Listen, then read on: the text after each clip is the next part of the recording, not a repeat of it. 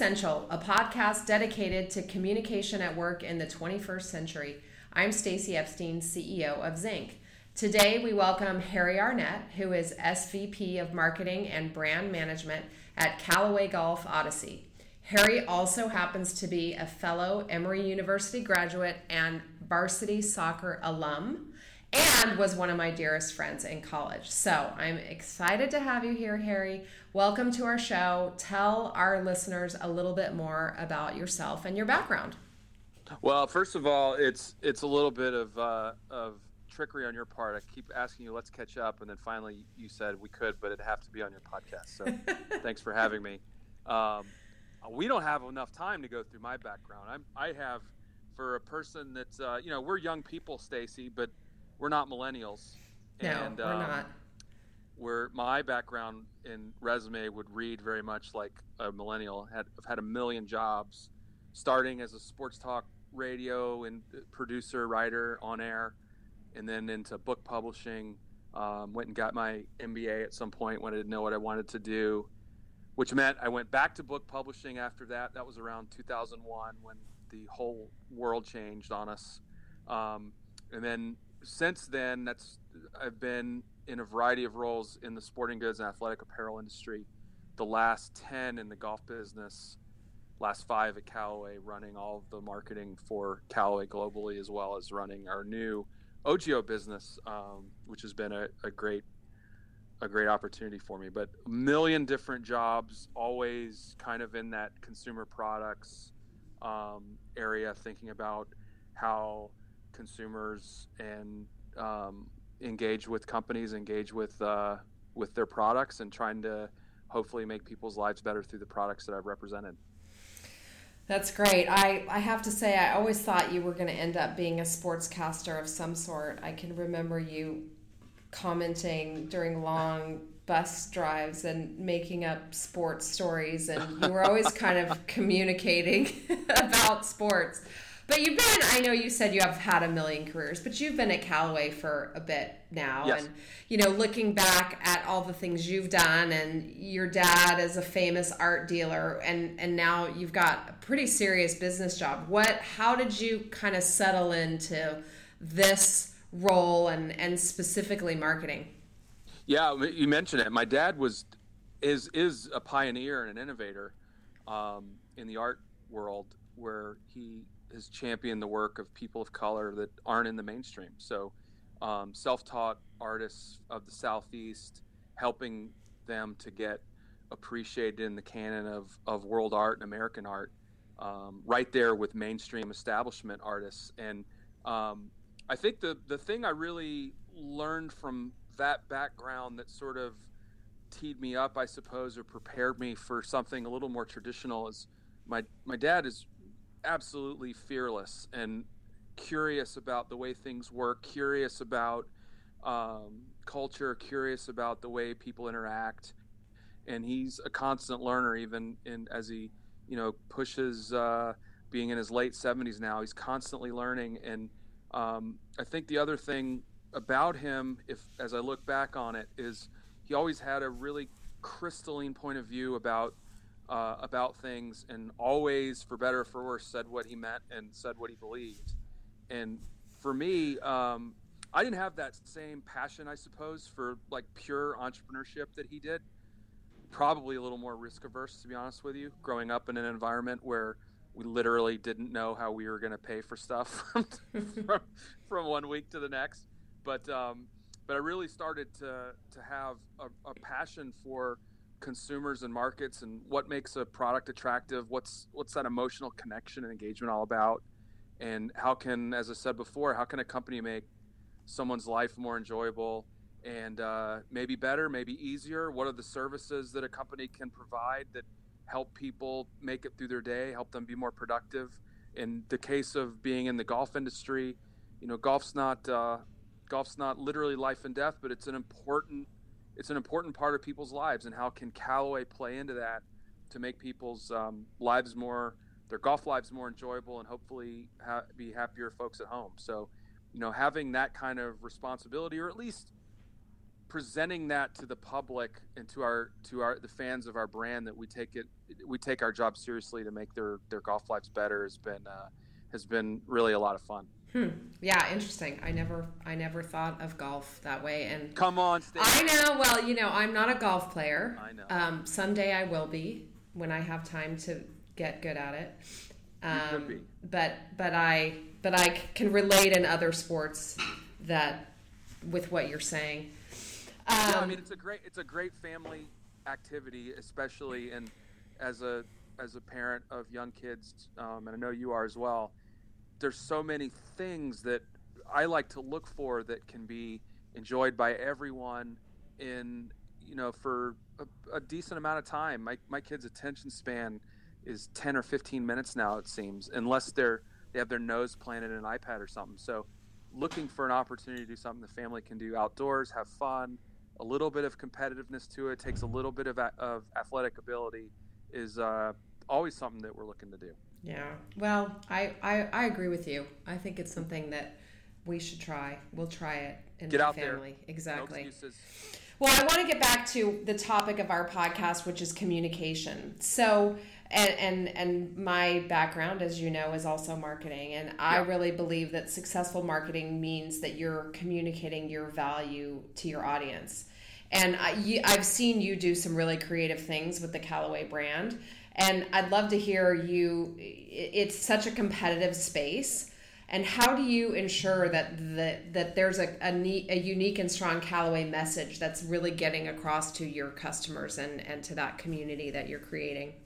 Yeah, it's it's really the centerpiece of everything we do daily. And I think going back to how we felt like we could we could really um, distinguish ourselves in a in a pretty competitive landscape in certainly our sport is we started to really dedicate ourselves to um, to being a lot more multimedia in how we expressed marketing communications and and information about about ourselves, and thinking a lot more about connecting and engaging on the platforms that um, our consumers and fans of golf already were on, meaning primarily social media, digital media, um, thinking through the what we call kind of that curated learning um, uh, path where we're guiding them through and learning and connecting to the brand in an authentic way across all the platforms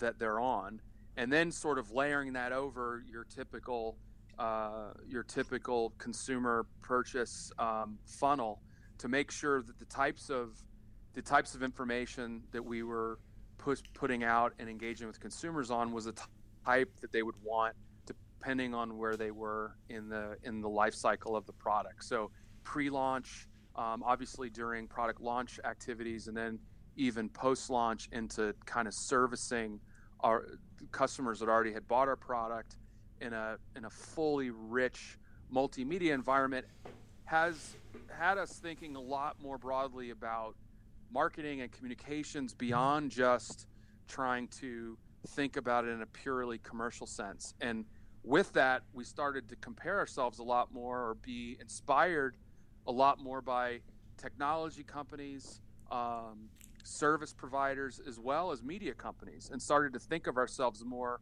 like a media company, a technology company, than we were purely a products company, in order for us to have the type of Um, interactions that we felt were going to be uh, a lot more meaningful to the to the consumer at the end of the day. And so, you know, today, if you look back even in five years, we're we're creating more video content about our products as well as the experiences that our, our fans are having with our products than any of our com- competition combined. And so, um, it's the, the, I would describe that as if like E S P N had a golf company, the way that they would engage with fans of, of their products would not be just throwing out a, a print ad or, or, or doing a T V commercial. They would create these rich content experiences around their products, and we try to do the same thing in a in a, obviously in a much smaller way. So you're you're more entrepreneurial and innovative and less risk averse than you thought, I guess. Yeah, that's a good point. I'm gonna write that down. You I should write that down. Yeah. an, an, stop being so hard on myself. Important discovery I found out about you. You were wrong. You are just like your awesome dad. That's, yeah, good. Um, well, so, and I love it. I mean, and I've watched it. Of course, I've paid attention because it's you. Um, but, yeah. and in some ways, I'm not the, you know, maybe someday I'll be a buyer, but I'm more of a of an observer of the tactics. And I think what strikes me the most about it is that I feel like you guys are doing a great job of building and maintaining a longer term connection with your customers versus just trying to get to them at when they're in a buying cycle, right? Um, it, so let's talk about that a little bit, and then I want to hone in on the video show you've created. But let's talk yeah. a little bit about that, that because I think what you're doing by having all this multimedia and these innovative ways of really being a media company and, and all of these other things is you've got longer term buy-in to your brand versus just, oh, that's a cool new driver I want to buy. Yeah, definitely. I mean, it's we really tried to get away from transactional selling and transactional marketing. And you know, the math on that is, at least in our sport, is that customer acquisition is a lot more difficult and a lot more expensive.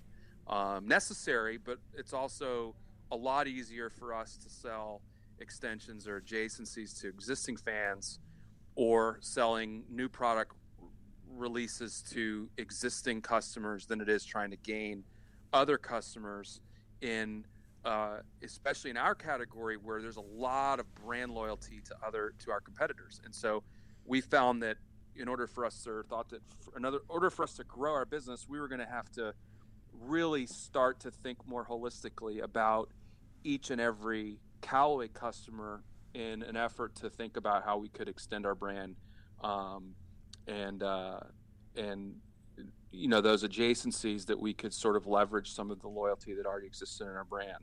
And um, and with that, that that meant that, as I said, we would have to be a lot less transactional about the product and pricing than we would have typically if we were trying to uh, if we were trying to gain new customers. And Um, you know, the end the end result to that is is we've had incredible growth over the last five years, going from third or fourth in market share, depending on the market, is we're number one in equipment in every market we compete in around the world. That's and, awesome. You know, with the, the underpinnings of that being um, being the strategy of, of trying to create rabid Callaway fans from our existing fan base rather than trying to steal them from other other companies. Yeah, that's amazing. Congratulations on those results. It's uh, it's been fun to watch.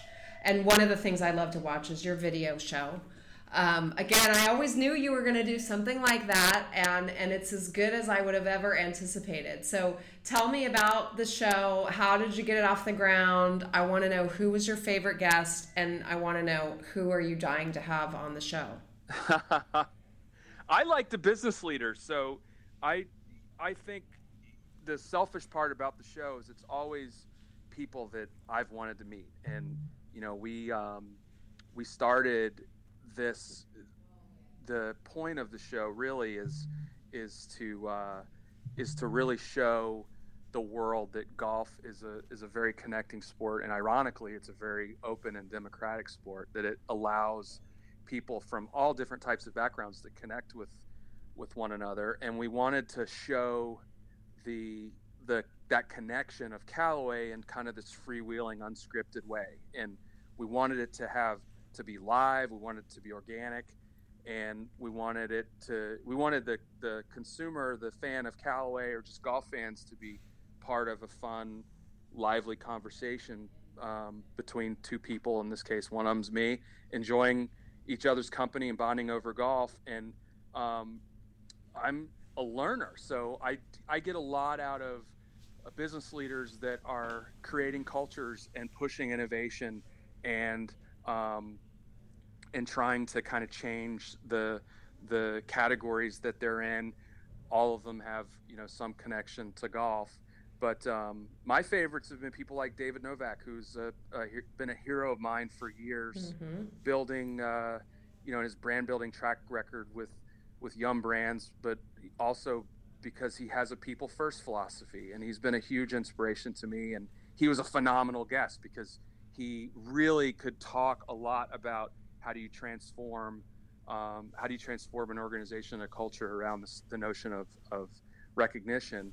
And uh, and Alan Mulally is another one that sticks out in my head, who turned Ford around through uh, working together management system um, that I was subscribing to. Got to meet him through golf, and uh, and he came on. And you know, you don't get to see these types of people in that kind of environment very often. Um, we also had Matt Ryan on this year. How can I forget? I know. I, I thought that was going to be your number one. Uh, he was right up there. I mean, what a what a great guy. And you know, obviously everybody knows how great an athlete Matt Ryan is, won the M V P last year.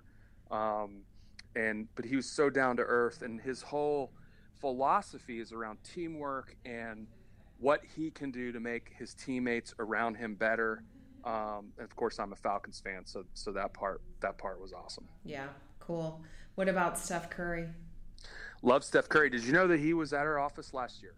Well, I feel like you told me he was going to be on your show, yeah. And then I kept waiting and waiting, and I'm still waiting. He came in. He's with uh, Andre Iguodala, and um, it turned out they didn't have time to do the show, so they're going to come back. But again, you know, I, I get same way I was talking about Callaway. I get I get a lot of inspiration from things and people that are outside of our industry, because you know here's here's Steph Curry, who's one of, if not the best player in the N B A, and he will never talk about himself. He's constantly talking about what are the things they're doing to create a culture with the Warriors and what his role is to make his teammates better. And that's really inspiring, because he's also the most talented guy on the floor in most cases. Yeah. So um, it's really, you know, that that whole philosophy is really something that's really inspiring. So when you get Andre and Steph on your show, you need to let them know that we have a little dog. You probably know this, a little Chihuahua named Steph Curry. But my other daughter, my older daughter, wanted to name him Iguodala.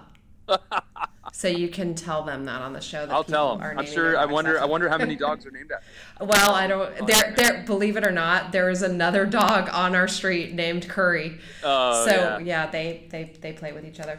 It's very cute. Area are, uh, Or it's, all kinds of dogs. We're all we're we're nutty for all of them. Yeah. Uh, okay, I want to since and and I, I I think it's great that you like talking to the business leaders on your show. I want to go back to to business a little bit. You, I remember this well. You played center mid on the soccer field in college. Go Emory! Go uh, Eagles! I don't know. Do we have like a, a thing you say to other Emory Eagles when you run into each other? I don't think we do. Like a sign or something? Yeah. A handshake? Like roll tide or anything like that? No, we need we to do. make one up. I don't know. We got to make one up. Let yeah. We could help Emory with their alum fan base. I feel like they need some help. I do too. Well, but maybe this podcast is a start. It could be. But you were you were pretty darn good playing center mid. I Thank you. I want to know, how do you think playing such a central role on the pitch has translated to the business world for you? I think it's everything. I mean, I don't I don't know. You're being modest too. You were one of the best players I ever saw play in person.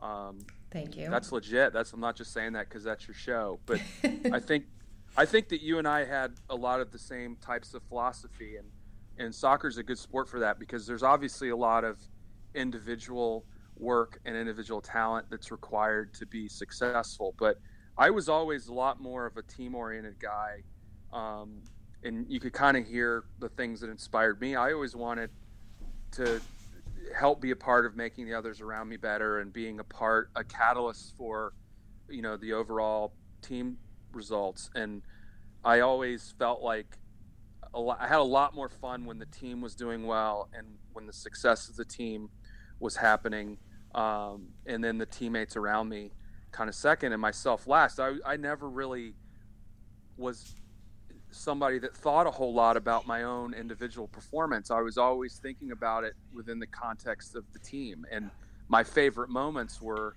hanging out with the team. You mentioned riding, riding on buses. Um, unfortunately in Emory, we weren't, we weren't, uh, we weren't a big budget operation. So we were, we were spending a lot of time together riding on buses and hotels, and, and, um, those times with teammates were really the things I think about the most. I can't even, I don't know if you can. I can't really even think about wins and losses that much. From um, part of that is because it was a little bit of time ago, but uh, just a couple of years.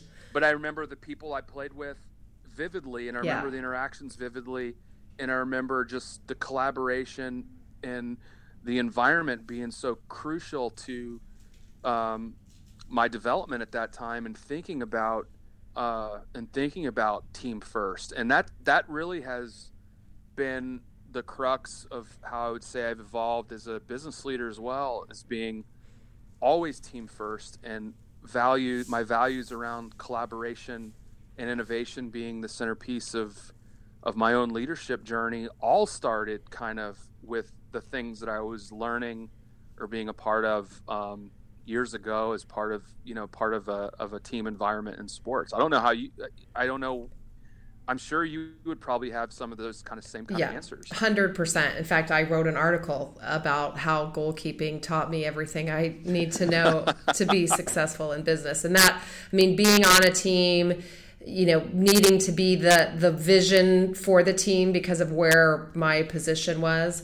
Um, dealing with wins and losses, strategy, discipline, hard work. You know, there's the, the personalities. I agree with you one hundred percent. I, Especially at your position, a goalkeeper too, was, you know, no excuses. You can't. There are no excuses for any error that you make is witnessed by everyone, and the the the ramifications of that are so extreme as a goalkeeper versus anywhere else on the field, that you have to be dialed in to what everybody else around you is doing. Yeah. And um, and what a what a great what a great kind of lesson or starting pl- place to be to be a leader responsible for people around you. Well, I I agree. I I think you could say a lot of the same about center mid, right? And and a big part of it is communication. I mean, when I see.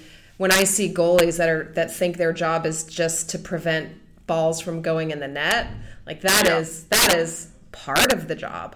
But the other part of the job is that you can see everything, and and and to be able to direct and communicate to the team and help them understand where are threats, where are opportunities, like that is a big part of, of the role. And I think the same is true when you play center mid. Right, and when when to be encouraging and when to be firm, when yep. to when to you know, give somebody uh, stronger, stronger words. Or and here's the hardest part too, I think, that I didn't learn till later, but it's really part of every leadership.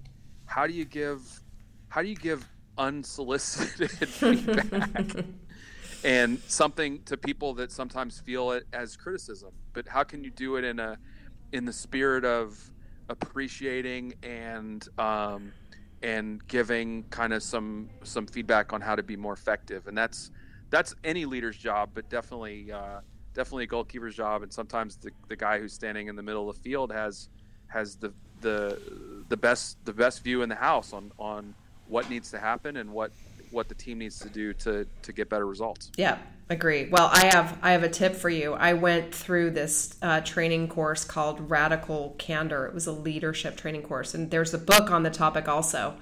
And it it was real. It's a fabulous course about, you know, the importance of delivering candid feedback and and the best ways to do it, and also learning how to receive it. Um, 'cause I, I mean, I think we both agree that communication is just such a core, and it's core as you're communicating with your community and your customers and your audience, but it's just as core internally to, to move the organization forward.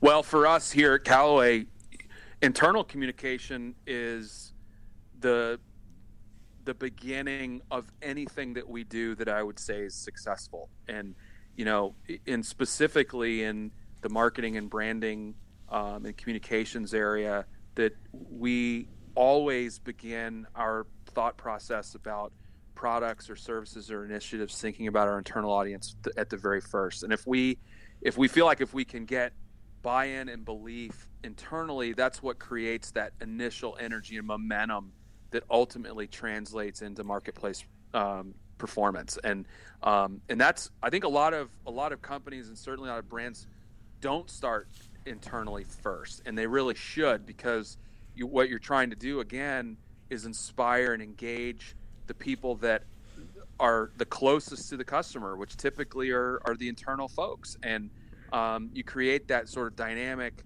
feedback loop early on in the process that ultimately helps you uh, perform a lot more downstream once the product gets launched or closer to launch. And so we always think of that internal audience first. Yeah, well, we agree. Communication is essential, and that's why this podcast is called Essential. Little known fact. Yeah. All right, so we're going to come to the final fun little segment of our show. I have four questions for you, and I would like you to try to keep it to one to two word answers. All right. Okay. Am I am I going to be graded on this? You're going to be graded. I will okay, be sending sorry. your grade. All right, you're going to give me report cards. Uh, come radical, out Friday. Radical. Candor. Yes, I will give you radical candor Great. on your responses. Okay. Question number one: golf yes. or soccer? Ooh, that's so hard. Um, I'm going to say play golf, watch soccer. So oh. I'd rather watch soccer, but I'd rather play golf, especially now because I don't get hurt playing golf anymore. Okay, good. Uh, golf partner, Justin Timberlake or Steph Curry? That's easy, Steph. All right. It's a little harder for me, maybe. Easy yeah. for you. Uh, greatest athlete of all time? Greatest athlete of all time. Uh, well, as I said before, the it has to be you. And you're, the people listening will need to know this, that we talked a lot about soccer. I saw the C E O of Zinc, Stacey Epstein, make the greatest flag football catch that has ever been made. And, and if, if any cameras were there, it would certainly be one of SportsCenter's all-time top ten plays. In traffic, diving catch in a key heated moment. But if it's not you, because I think you're probably talking professional. I was, I was, but I will, I, I will take and appreciate take the it. the honorable comment. So thank you, Harry. Uh, I mm, best athlete of all time. I don't know. I I have a lot of recency bias, but I might have to go Tom Brady. As much as I hate to say that, but are we? I guess I got to ask a qualifying question. Are we talking just athletic ability, or are we talking about the total package of making people around him or her better and uh, performance? Well, that's, I mean, that's all up to interpretation. But okay. I I think, you know, you Tom went Brady, far beyond a one to two word answer. I, I will know, tell I you that candidly. But how can you not pick Serena Williams or yeah. Roger Federer? I like it. I like them or, both. Uh, or LeBron or Michael Jordan. I mean, think about the last twenty years. Who we, this is, this is probably my sports background, but think about what we have gotten to see um, contemporaneously in the last twenty years, our lifetime, the athletes that we've had, and I just mentioned some of them: Serena, Roger Federer. Well, you Ray, missed Tiger my you, you missed my husband's favorite, Michael Jordan. No, your husband's favorite, LeBron. Derek Jeter. Derek Jeter, Mike Trout, who's twenty-six years old, two hundred something home runs already. Messi, Lionel Messi. Yeah, there you go. I mean, it's uh, I don't know. I guess the lesson here is that societies and people progress and they get better, and information technology makes every generation more performing than the one before it. And because, you know, if we had this conversation with our parents, they'd say, oh, well, how do you leave out Willie Mays, or right. how do you leave out um, you know uh, Kareem Abdul Jabbar or somebody? But if you just look at the the folks that are playing the game right now at a high level, what would happen if you stuck Steph Curry on the court, if you if he had a time machine and you put him back in playing in nineteen sixty-three. Oh, we talk dominate. about that all the time. All the dominate. time. Totally. I, I it, it, and this question is going longer than we intended, but I will no. say I, I at a business dinner a month or so ago, I got into a very long, heated discussion about the all the all-time greatest N F L quarterback with the highest ethics. Oh. And it was, uh, it was, uh, you know, it was like Tom Brady, but how can you say that? There's Deflategate and like Aaron, you know, and, but he's not nice to his family. Yeah. It's like, oh, please. Anyway. Okay. We get yes, ha- bad breakups. With yeah, significant exactly. Others. So, so of course you landed on, uh, on Matt Ryan. I can't blame you. Well, true. This is true. um, okay. Last question. Last one word answer question. Sabo or Rubish? That, that one's only for our Emory, our Emory soccer fans. I got to go with my man, Rubes. Of course you do. Yeah. yeah. Awesome. Well, this was so fun. Um, maybe we will actually catch up at another time because we're out of time today. But I loved right. having you on the show. I appreciate you giving us the time. And uh, thanks for being here. Thank you so much. I appreciate it. It's good to catch up. Yeah.